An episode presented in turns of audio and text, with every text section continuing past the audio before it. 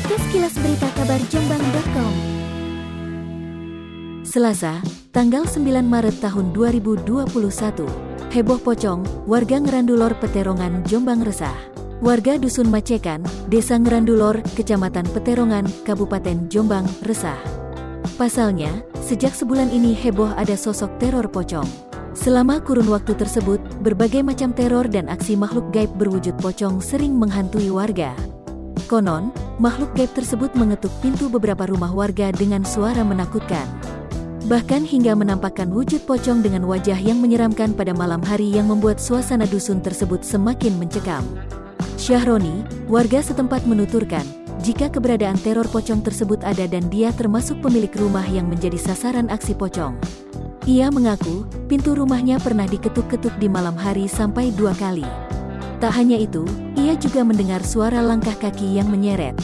Warga lain, Wahyu menambahkan jika keberadaan pocong tersebut sebuah kiriman yang sengaja mengganggu warga dusun Macekam. Dikatakan Wahyu, menurut orang yang bisa menembus hal gaib mengatakan, jika pocong tersebut sedang mencari tumbal.